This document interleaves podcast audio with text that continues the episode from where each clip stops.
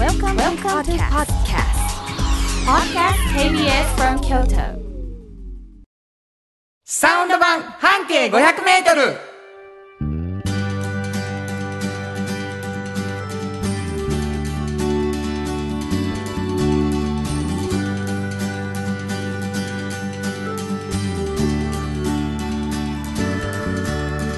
こんにちはフリーマガジン半径500メートル編集長の炎上真子です。サウンドロゴクリエイターの原田博之です。2月17日になりました。はい、あのですね、うん。えーお便りがはい、来ておりましてですね、はい、はい。破れ傘さんありがとうございます。つもありがとうございます。えー先日の放送でうん、ユニオン A の社員さんにはい、はい。もっと番組に出てもらおうって言うてはったので、はい、どんどん実現するのを楽しみにしています。あ、嬉しい。すごいキャラクターが登場する予感がします。そうなんです。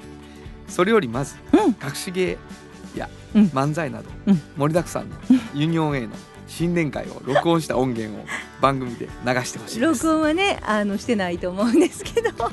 これあのーはいはいまあね、うんあのースパイがもしかしたら録音するかもしれませんね。そうですね。でもはい本当に破れ傘さんありがとうございます。あのうちキャラクター本当にたくさんいて、ちょっとうんよ呼びたいなと思いますね。機会があれば本当に。うん思ってるの、うんもうなみんなに紹介したい。本当に、よう頑張っとる若手がね、本当に。生き生きしとるよ。はい。ねだからなんかそういうのを聞いてもらって本を読んでもらったりするとまたあとかね思ってくれるかもリセちゃんがやってるんちゃうかな。そうそうそうそうう。そう。美奈子ちゃんがマリノちゃんがくのっちがみたいなね。ね。うん。分かってくだだされば嬉しいなと。どうやろう。うんまあこれあのーゆっくりはい。実現していくっていゆっくり実現していきまし本当にユニオン A の社員来てもらうとなかなか面白いからね。そうですね。うん、何を言うとんねんこいつらはと、うんうんうん。えーいう話かもしれません。ユニオン A というのは、うん。えーこの炎上真子さんの会社でございます、はいはい。このユニオン A が出しているのは、うんうん。フリーマガジンはい。このフリーマガジンのタイトルがうん。半径 500m、そしてこの番組はサウンド版半径 500m はい。関係があります、うん。半径 500m フリーマガジン。どんなフリーマガジンですか？はい、えー京都に本当にたくさんあるバス停から一つ選びまして、はい、そのバス停を中心に半径500を回って、うん、この人は本当に面白い方だな。でこんな考え方の方いらっしゃるんだと。うん、面白いなっていう方を見つけてで取材してでこう取材の中でいろんなことを聞き出して、うんこんなことを聞き出せたって思うことを載せてまおす。伝えすると、はい皆さんにね、はい、あのー一つのバス停から半径 500m で、うん、そんな人に出会えるもんなんですか？はい出会いますね。これはもうあのやってきて思うんでびっくりするでしょ？あの即答です。満はい。絶対出会出会える本当にねこんなにね、まあ、私たちあの取材もやっぱりこうとことん聞くので出てくるのかもしれないんですけどいやまあそうね。いや本当にやっぱりいつももう人酔いするってあのうちのクレレなんていう副編集長は言うんですけどね。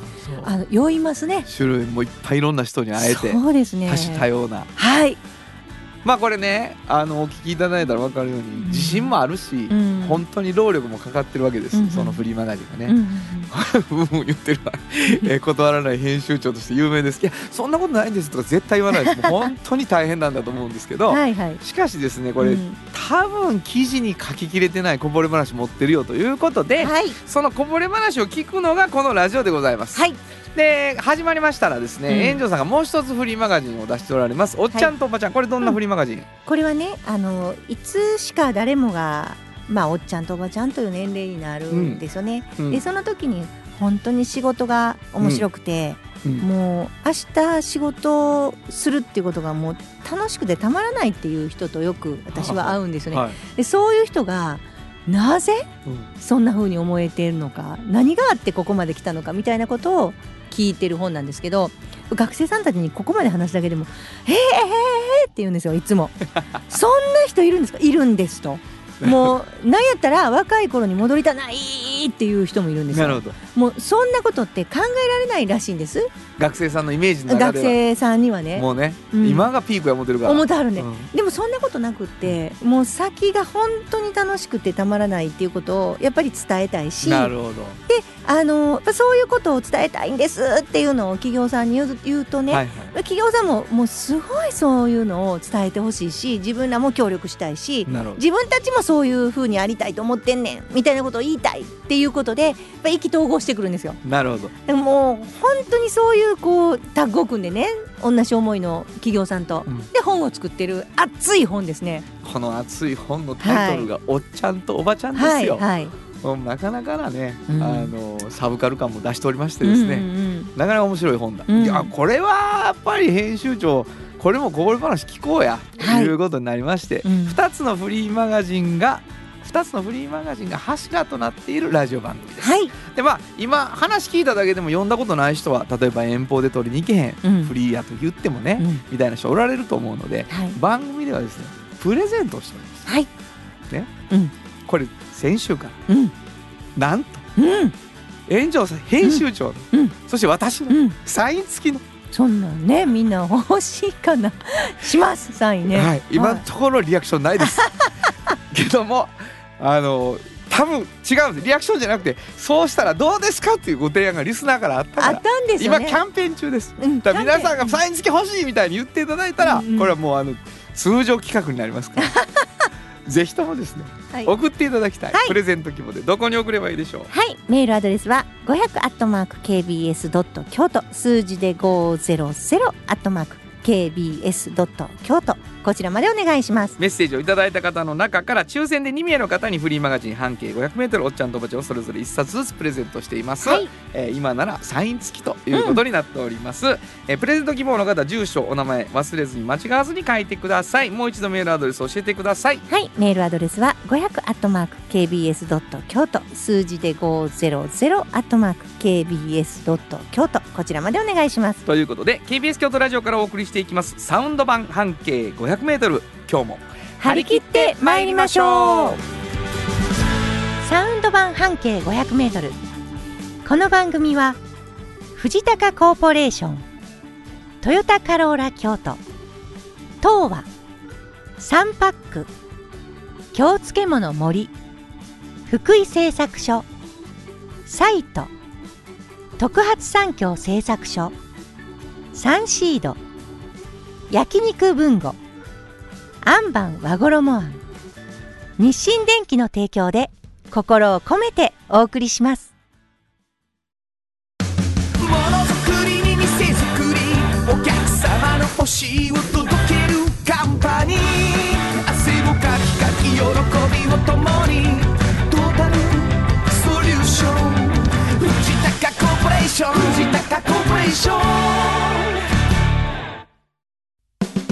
風呂の新習慣フットグルーマーかかとツルツル足裏ふわふわポカポカだ。歯磨きみたいに足磨き。3パックの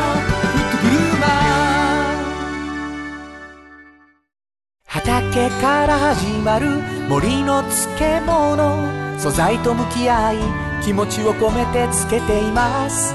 明日食べても今日漬物。京都で漬ける。京漬物。森。福井の安全弁はオーダーメイド。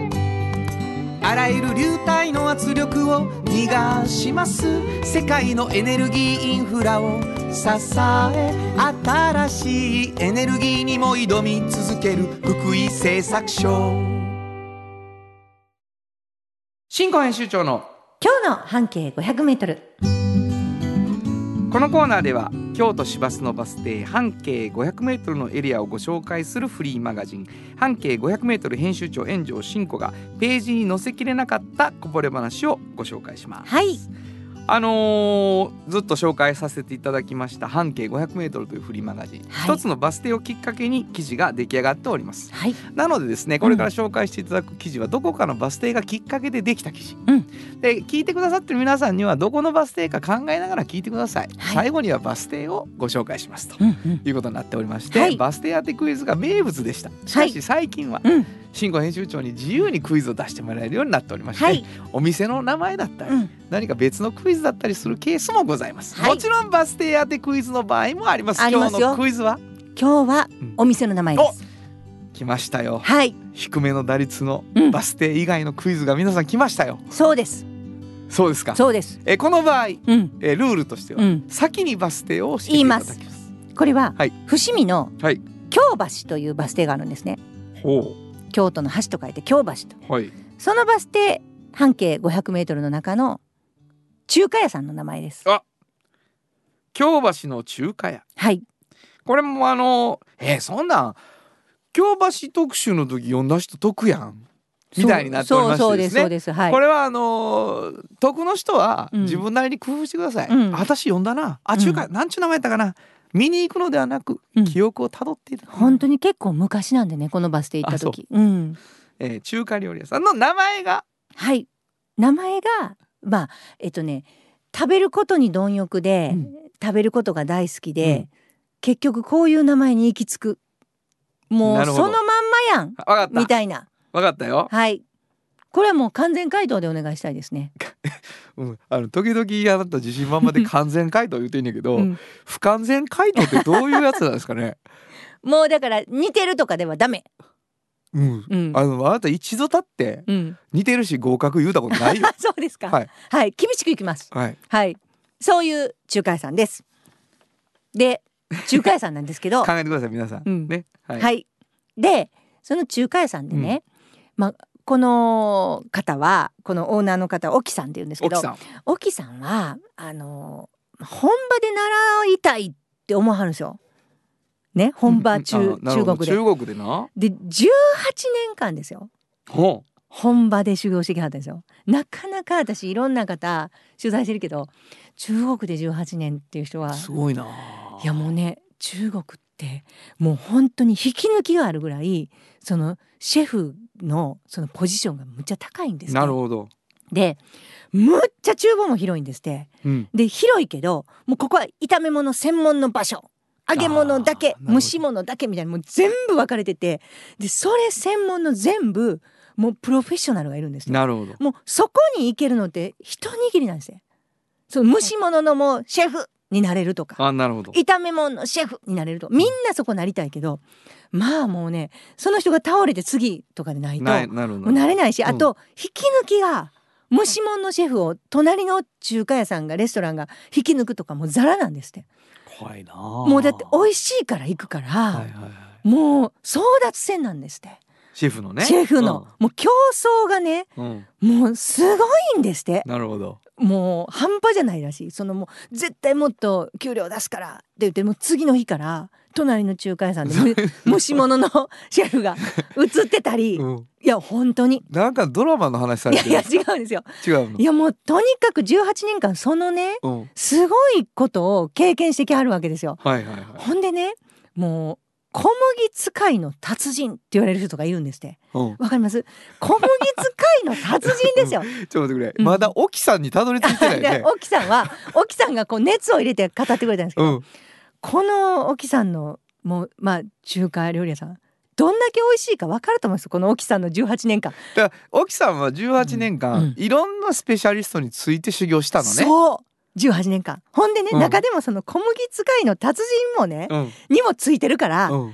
わかりますか？餃子の皮うん。麺うん。全部。自分で作るはず。そう、うん。でも小麦使いやから、うん、もう小麦を使ううん。あらゆるものがうまいの、絶対小麦使いじゃないと思うわ名前。いやいや 意味はそそうそう言わはったもん、うん。うん小麦使いの達人な。もう、うん。とにかくうまいから、うん。でねみんなね作ったらいいと思ってるでしょ？あのね違う作った後ね保存とかストックもんもあるでしょ？あるね。餃子頼まれてからこうお肉詰めて焼いたりんあの茹でたりするから、はい。保存状態のうまさっていうのが、うん。もうむちゃくちゃ関係あるんですって味に。なるほど。いっつもその場で作らへんからね。昨日おとついとか 保存しとくために作っといたりするでしょ？麺でも。はい。だからどんだけうまいこと保存管理するかっていうのはむちゃくちゃ大事なんですよ、まあそこはねうん、あのーこねるとか。そ調合するとかうん。じゃなくて、うそう。できたものをどう保存してるかが達人と言われるゆえんやと。そしてうん。小麦そのものの保存もね。わかります？もうだから素材の保存も。うん、それから作ったものの保存も、もう全部が大事なんですよ。なるほどね。でほんであとね、うん。切り方も大事なんやって。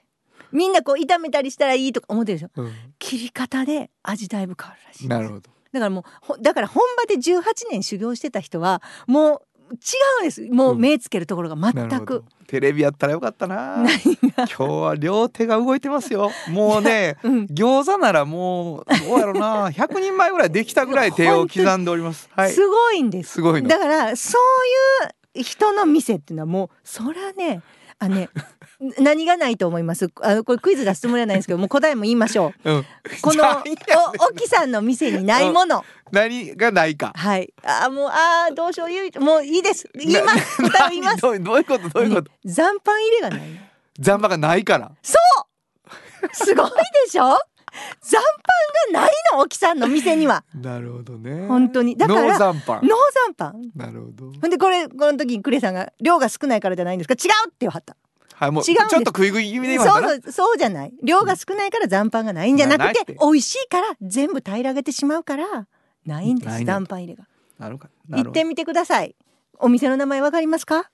えーもうシンプルに、はい。えー中華食いしん坊。あー違いました。言いますね。中華腹いっぱい。違います。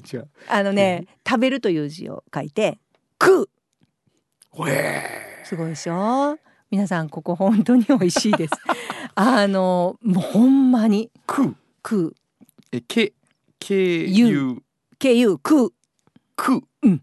はま美味しそう。すごいです。本当にねすごいです。よ残飯入れがないので、もうね。はい。小麦使いの達人になはいった人が、ねそうですそうです。やってあるからね。はい。ぜひとも、えーわかりました、うん。えー新語編集長の今日の半径 500m 今日は京都市バス京橋停留所の半径 500m からでした。FM94.9 メガヘルツ。AM 千百四十三キロヘルツで KBS 京都ラジオからお送りしています。今日の一曲。はい。ここで今日の一曲なんですけどね、うんうん。まあ中国の映画でと思ったんですけど、まあ香港、はい。えーもうすごい好きな映画ですけど、はいはいはい。恋する惑星の中で使われておりました、えーザ・クランベリーズでドリームス本当はここでジャスラック登録の名曲が流れてるんだよ。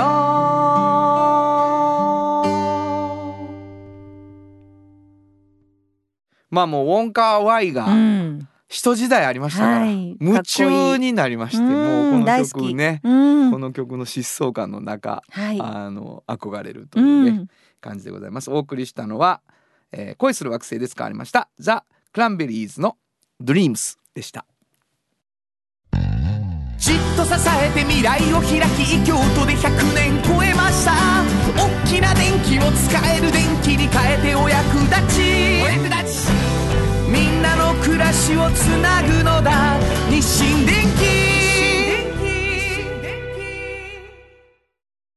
トヨトヨトヨタカローラ京都カロカロカローラカローラ京都京京京都のカローラ京都トヨタの車トヨタの車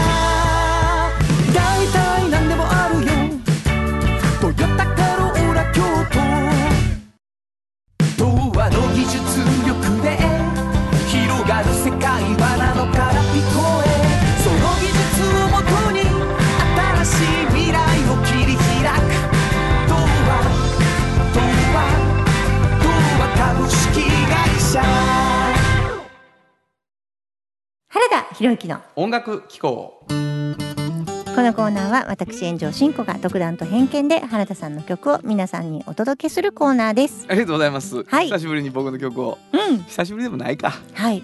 久しぶりなんで久しぶりの曲にしようかなと思って。おうおう。あのー KBS のねあのーなんかラジオって SDGs の時のなんか特番のイメージソングにもしてた。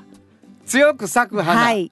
これあのですね。うんすごい嬉しいことがありました。はい。僕ねうん。高校3年生教えてるんですけど、うんうんえっと1年間でうんうん。えっとまあ3年生は1学期の最後と、うんうん。最後の授業で歌を歌うんです。うんうんうんでそれはモンタージュシーケンスを歌うんですよ。はいはいはい。あの卒業ソングを。はい。1学期の終わりも最後の授業もそれを歌うんですけど、うん。2年生を教える年はうん。2年生に1回だけ歌う時があるんです。はいはいはい。1学期の最後に。うん。その時にその卒業ソング2年生には早いから、っうん。ていうので今こない今度卒業する3年生が2年生の時に強く咲く花を歌ってたんです。はい。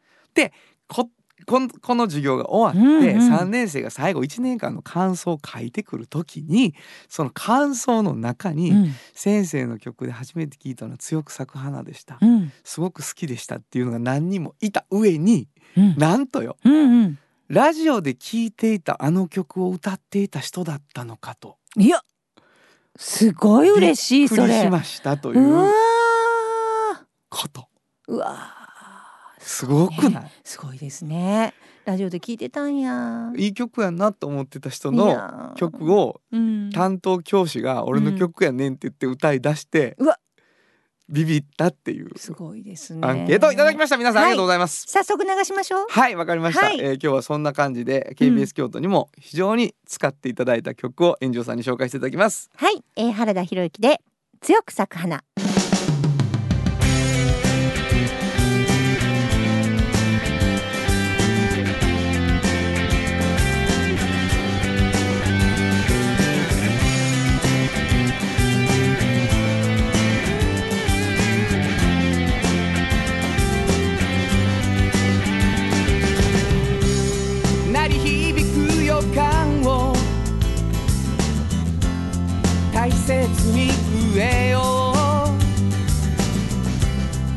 優しく土をかぶせて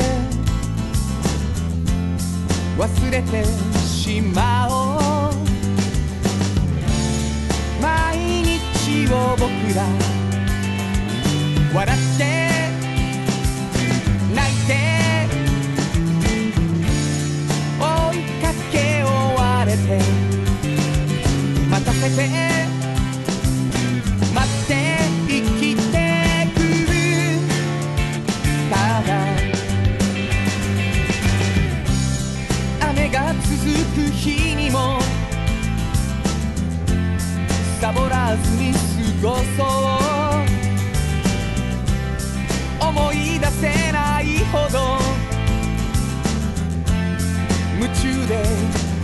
よ。う毎日を君と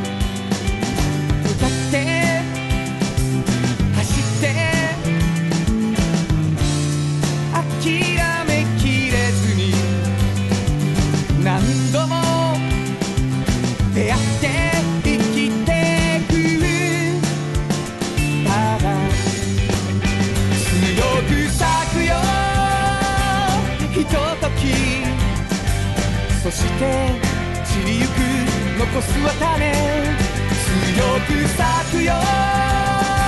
繰り返し。空を仰ぎ風を受け。強く咲くよ。震える。心にまた強く。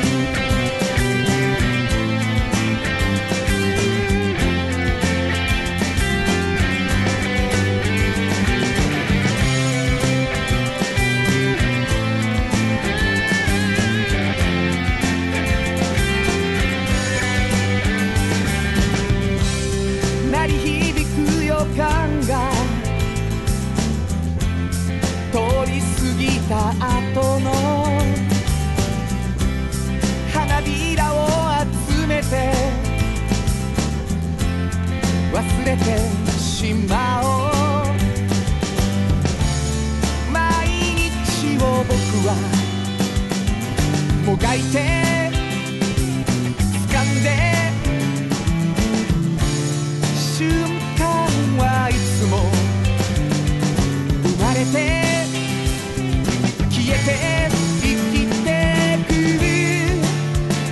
ただ強く咲くよ。ひととき。そして散りゆく残すは種。く咲くよ繰り返し空を仰ぎ風を受け強く咲くよ震える心にまた強く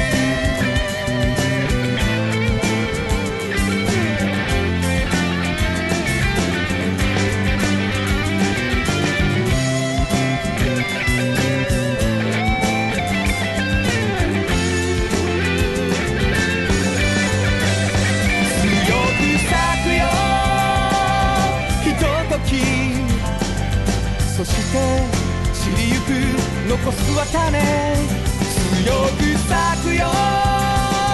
繰り返し空を仰ぎ風を受け強く咲くよ。震える心にまた強く。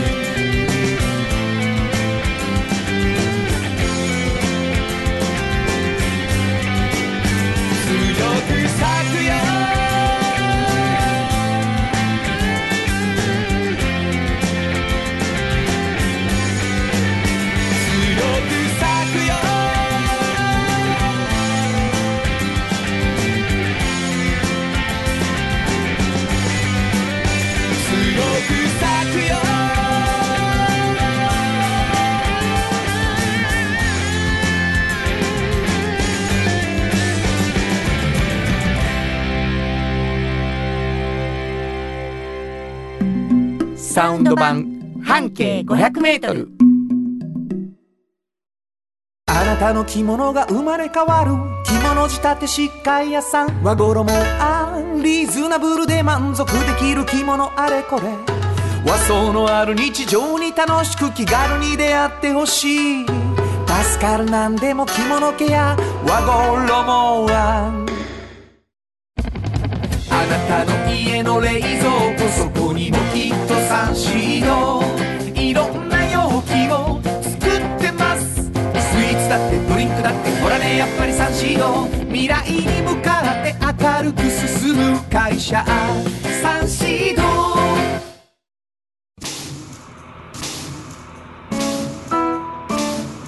これからも薄い金属の板であなたの思いを形に。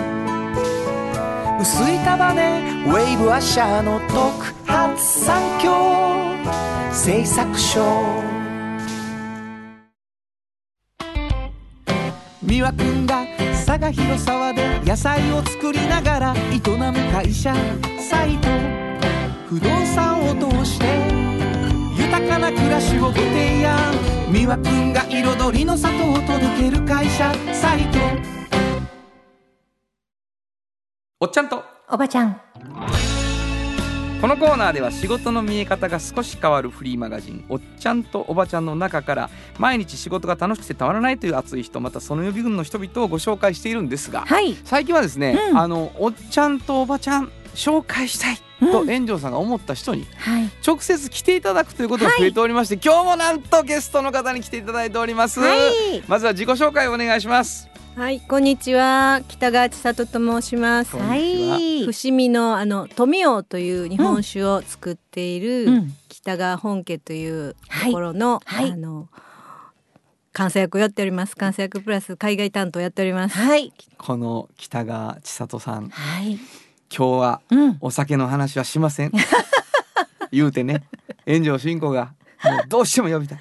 すごい人いるから。そうなんですよ、だだから私最初ねえっとクエスチョンラジオか何かでね、はい。あのご一緒させていただいたのではい。はいはいあのつながったんですけどやっぱりあのお酒に関わる何かをねあのされてるお話を聞くのかなと思ってたんです取材の時に。その時もね。はい。そしたらねあの千里さんはもうただもんじゃないんですよ。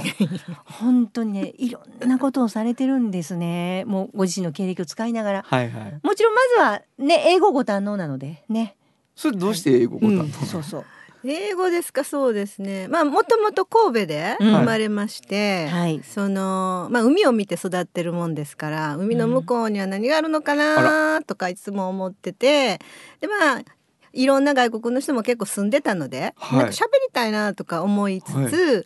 ただ学校の教育だけでは何かこう英語を喋るっていう教育がなかなか私たちの時代ではなかったので、あのまあとにかく外国人のお友達作ったりとはい。かしつつ、自分でこう習得していってで大学ぐらいに入った時にもうなんか英語を喋れる人が周りに出てきたので、いうんやこれ卒業したらなんか自分でやりたいなと思って、うん。まずあの名刺一つ持って ヨーロッパ行きまし名て。刺一つ持ってですよ。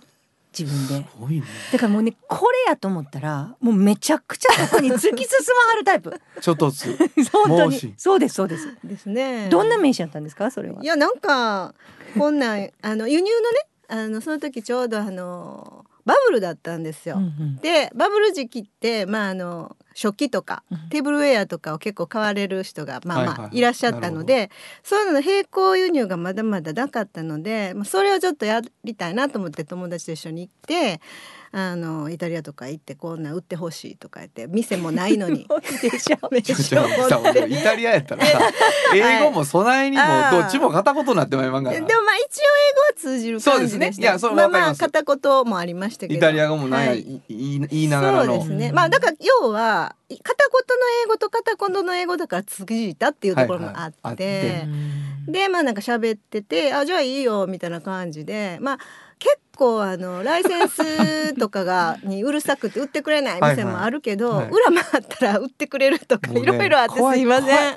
本当に。すごい危なっかしい危なっかしい。いや、はい。でもねすいません。あかんあかんそんなんあかん。大学も出てすぐの女の子がって言いたいとこをグイーンって持ってるやん。そうなんです。裏回ったありました言うてるやん。か、本当にね。まあまあ面白かったです。うん。でもまあそうやって習得してね、はい。やっぱり英語力をもう完バ全に身につけはったんですよ。はいはいはい。でそれがねもちろんご結婚されてからね、はいはい。海外にあの最近輸出とかも多いのであのお酒紹介したりてくるんやな。それにもい生かされてます。ね、うん。要はコミュニケーション能力まあ言語っていうよりもコミュニケーション能力をそこで培って、まあ、言葉はまあもう勉強したものをどんどん活用していくみたいな形になったかなと思います。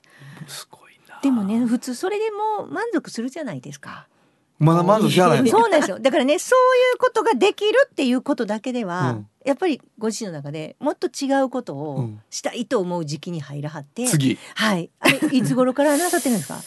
えー、どれですか？いろいろえープロジェクトあそうですね、はい。それはもう本当に、えー、2021年ぐらいなんで、うんうんうんまあ、それまでいろいろやってたんですけども、うんうんうんまあ、それまでの仕事っていうのは、はい。まあ、英会話の学校も経営したり、うんはい、やったりあのはい。会社の、まあ、そういうお客さんの対応もしたりしてましたけど実際がっつりボランティアっていうのやったことがないなと思って。ボランティアをやったことね、がない。やっぱりその、は結構こうか管理職っておかしいですけど、うん運営側に回っちゃうんですよね。はいはいうんで現場っていうのだからなはくなっていくんですね。知らない、うん。で英語もえ現場で教えたかったけど結局は経営者側に回っちゃうかならど。んどんなんか面白いことが 薄れていく自分としては。であかんなと思ってでボランティアをやりたいと思っていろいろ思ってた時にちょうどこの宅食プロジェクトが伏見で。はい、京都子ども宅食プロジェクトって言いまして、トはい。前立病院の理事長と、はい。それこそ KBS の元アナウンサーのあの竹内さんがうん。立ち上げましたプロジェクトで、はい。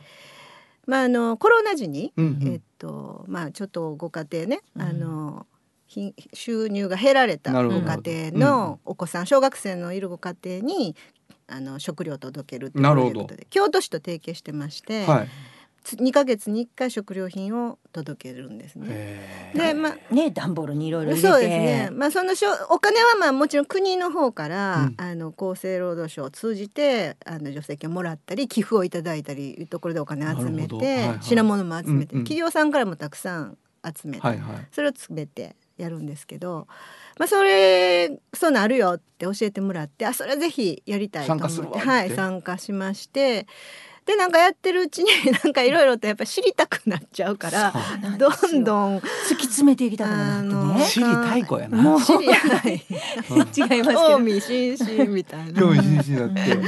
でやってるうちにじゃあ事務局手が足りひんしやってくれへんかなみたいなことになりまして事務局を。もうあのリスナーがねうん「そら炎上さん好きやわ」言うて今ね言うてる思う。いやもう率先してだから京都信用金庫の行員の方にね手伝ってくださいって言っていやさんが。これで断れへんわ。もうもう大体僕初めましてやけどうん。無理やもん。もう集めてね。あとちょうど明日これのちゃうのはい。はい。そうです。ほんまにそんな感じ。うん。で人を集めて物を集めてせやねもうね仕組みを作っもうて。ちょっとの差やけどな。うん。そういう人がいると集まるからね。だから本気でちゃんと運営側に回らはったんです。なるほど。事務局はそうですね。手伝うわ言うて。なんかやっぱり自分のできることでなんか手伝えないかなと思ったらそうなっちゃって。うん。でもまああの私の中で一番興味があったのは、うん。その食料品を届けるっていうこともまあ重要なんですけど、うん。そこにいる子どもたちの、うん。やっぱりその、まあ、体験とか、うん。学びの機会が減ってるっていうところらへんにすごく興,、はい興味がいって。まあ、私大体そうやって大学で教えたりもしてたこともあったり映画スクールもしてて、若い人たちと一緒にいろんなプロジェクトとかをやってたので、やっぱりこの学びとかその意識が変わるっていうことにすごく興味があるんですよ。なるほど。でやっぱりそういうごそういうご家庭って言ってあれですけどやっぱお父さんお母さん忙しい、うんうん。やっぱり時間がないうん子供さんたちでどんどんそういう学びの場がねなくなっていきますよね。なるほど。うん。それは自分の子供も大きくなってその子供が生まれた時もそういう風になっていく世の中ってど。うなんやろうと思って、でなんかちょっとでも自分のまあ大きなおせっかいですけど なんか知ってあのしつながりでうん。何かできたらいいかなと思ってはい。参加しました。すごいでしょ それだけです。今ずっとやったはねそれね。やってあるんです。はい、まあそれもやってます。だからどんどんねその学びの場っていうものとかいろんな方にとかこんな方々がいるとかいうのも発見していかはるんでこうもうプロジェクトが本当に拡大してってねいい意味で。そうなんですよ。今度ねあの、はい。3月の2日になさるプロジそうでェクトの方もすね、はい。それはまた全然また違うんです。これはまた個人的に、まあ、うんそうなんです。そもそもでも社会課題とか問題に興味がそうなんですねある多分んですよね、でもそれをなんか解決するっていうのはちょっと難しいと思うんですよ、でそんな大それたことは思ってなくって、うん。ただ、うんそういうのをまず個人的には知りたいし、いろんな人は知るってことは重要やなと思ってるのが一つと、うん。何か自分でできることがあったらやりたいしもしそれがこうちょっとうまくいかなかったら教えてもらったり、あーうん。自分もこうやり方ではあかんねんなっていうことを学ぶこともできるし、うん。自分も学べるし、うん。なんかちょっとでも役に立ったらいいかなと思ってやってるんです。でその中の一つで分身ロボットカフェ。分身ロロボット。カフェっていうのが今まあせ全国的にはすごく有名です、織姫って聞いたことないですか？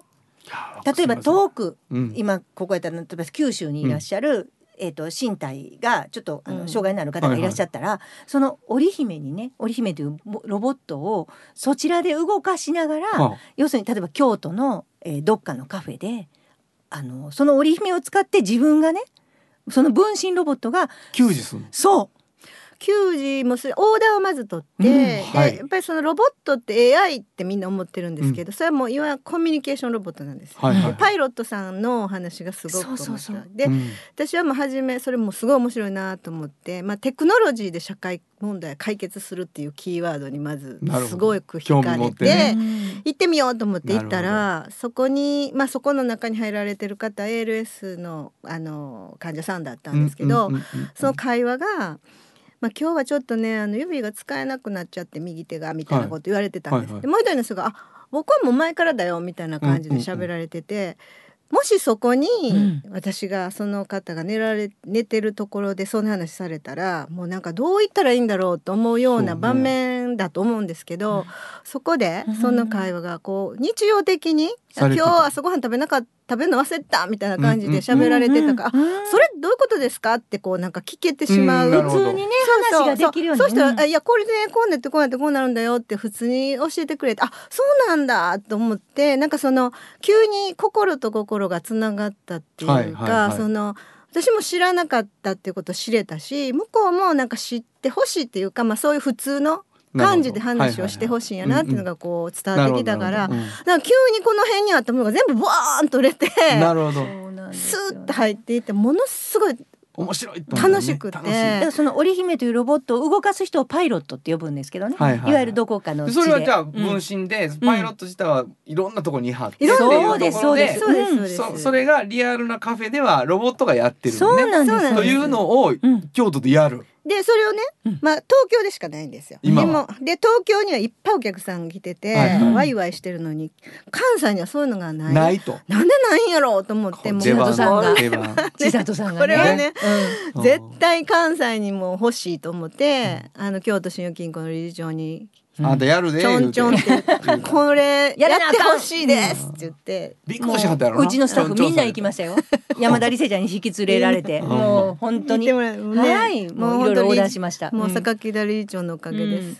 すごい。お話を聞いてくれて。それが京都でやるっていうのが実現して、はい。12また月に。うん。しばらくして、こん近くやるんですね。あそうです。いつですか？えっ、とねそれはまあ 2, か2週間で京都のあの、ね、12月に行われた2週間、はい。クエスチョンっていうところで行われたんですけど、それをやっぱり拡大していくためにいろんなところで、はいはい。そうやね。興味ある人いな継いか。続していく。それが3月2日の伏見はいである酒フェスっていうのがあるんですけれども、はいその一つのあのコンテンツとしてはい、伏見港公園っていう、うんうんうん。日本で初めてみ、えー港とあの港になった川。うんっていうところがあるんですけど、そこであの伏見観光協会のブースで紹介することになりました。ね。伏見にこの千里さんがいはるからどんどんなんかアカデミックで。ねそうやな。でもかっこいい本当にもう全然変わ楽しいところにそうなんですよね。ぜひ来てくださいよかはいったら。はいはいはいはい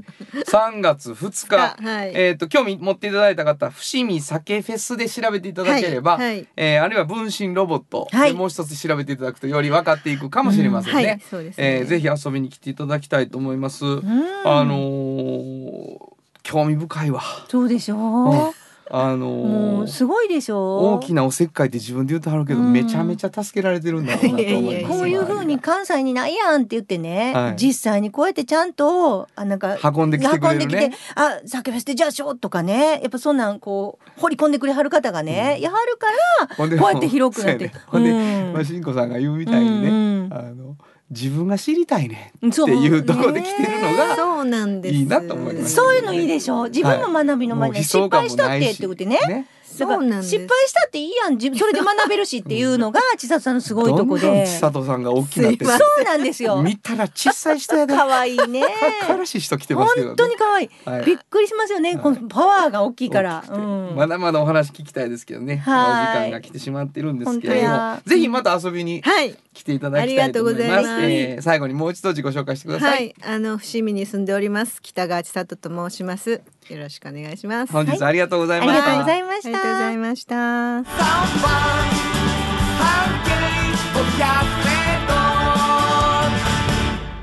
今日のもう一曲。はい、ここでもう一曲なんですけどね、うん。えお話を聞いてどうしてもこの曲にしたくなりました、はい。スティックスでミスターロボット。本当はどこで？Just like 登録の名曲が流れてる。んだよ。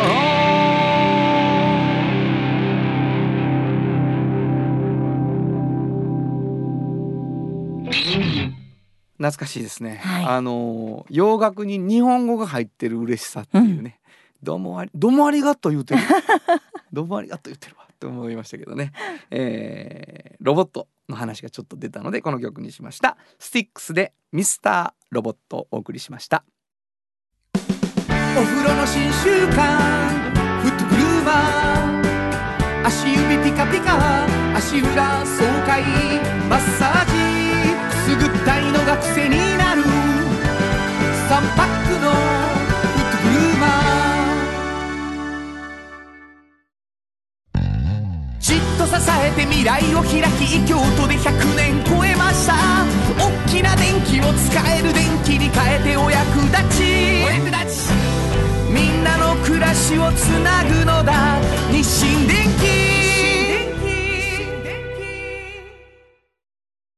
原田博之のサウンド話。このパートはサウンドロゴクリエイターとして大活躍中の原田博之がサウンドに関するあれこれをお話しさせていただきます。ありがとうございます、はい。サウンドロゴ。そうなんです。今日はサウンドロゴ。はい。何か選んでいただく。この間ねああ。のー山陰に行ってサイン食べたんですよね。もうこれあれやな。肉やなこれ。肉。そうなんです。あの焼肉文吾ね。焼肉文吾はい。あのーこのサウンドロゴ本当にあのうちのスタッフの間でも本当に受けがいいんですけどそう。うん、なんかこう最近の J−POP のすごいこう、いい感じのものが入っていてねエッセンスに。なんかすごくいいなと思ってて。いや本当に。おいおいおい。めちゃめちゃかっこいいじゃないですか。でねあのなんかわーってこうなんか能天気な感じで焼肉屋さんっていう感じじゃないじゃないですかあそこのイメージ。あの文吾さんね。そこれもうあの今日の放送の中でもう。ねうん。普通にサウンドロゴとして流れてますけど、うん。改めてうん。あのかっこいいじゃないですか。うん。最近のなんか J−POP とかもちょっと感じたりするようなみたいなことをうん。意識して聞いてみてください、はい。焼肉文吾のサウンドロゴ焼肉といえば文豪でしょう。大分和牛のうまさを見つけ出しさっぱりしたタレでより美味しく噛んだ瞬間納得の赤身のうまみに出会えます。焼肉文豪。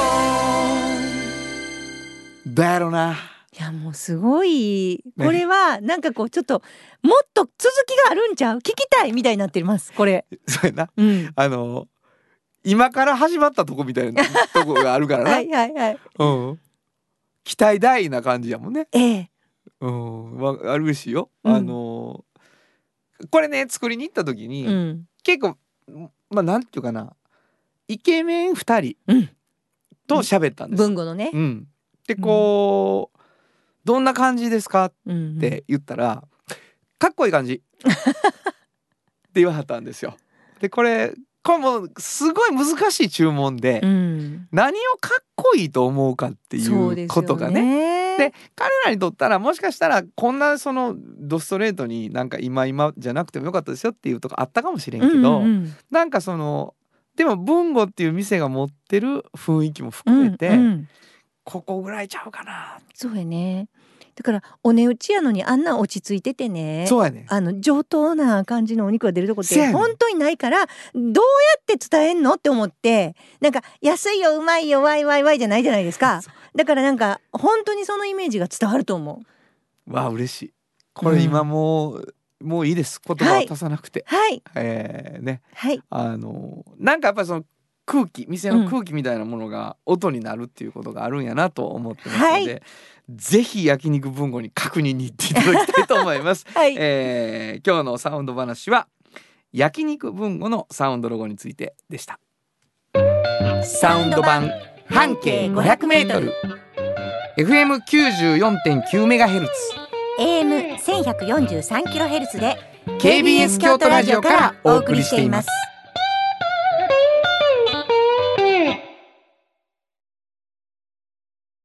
焼肉といえば文豪でしょう。大分和牛のうまさを見つけ出しさっぱりしたタレでより美味しく噛んだ瞬間納得の赤身のうまみに出会えます。焼肉文豪。トヨトヨトヨタカローラ京都。カロカロカローラカローラ京都。京京京都のカローラ京都トヨタの車トヨタの車。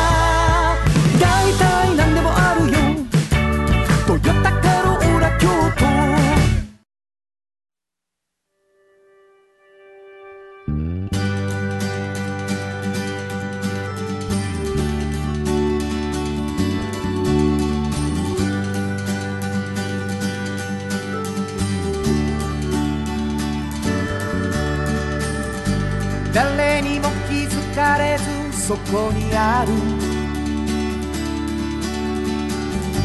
素敵なこだわりと哲学を見つけて感じて言葉に変えてみんなに届けてみようかな。一人の職人が歩み来た。を振り返り遡る。きっとそれは誰かが未来を描く。道しるべにだって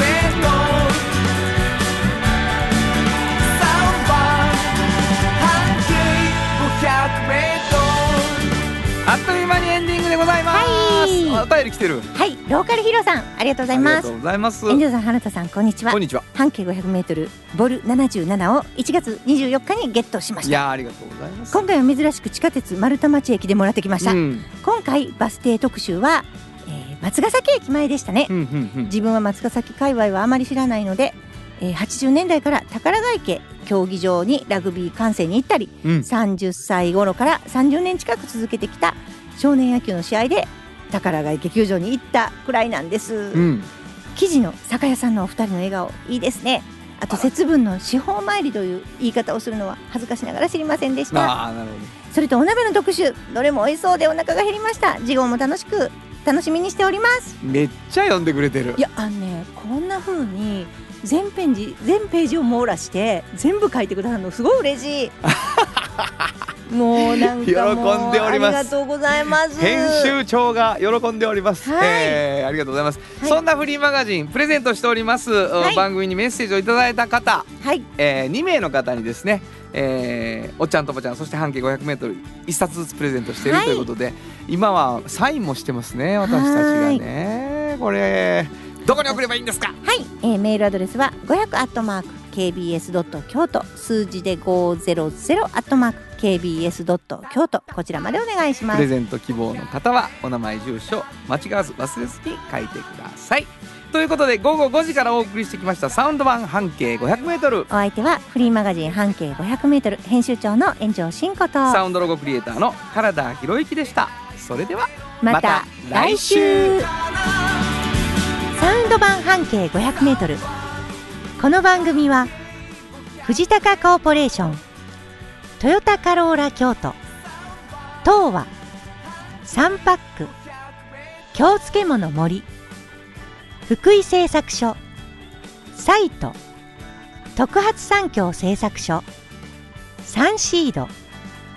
焼肉文吾アンバン和衣あん日清電機の提供で心を込めてお送りしました。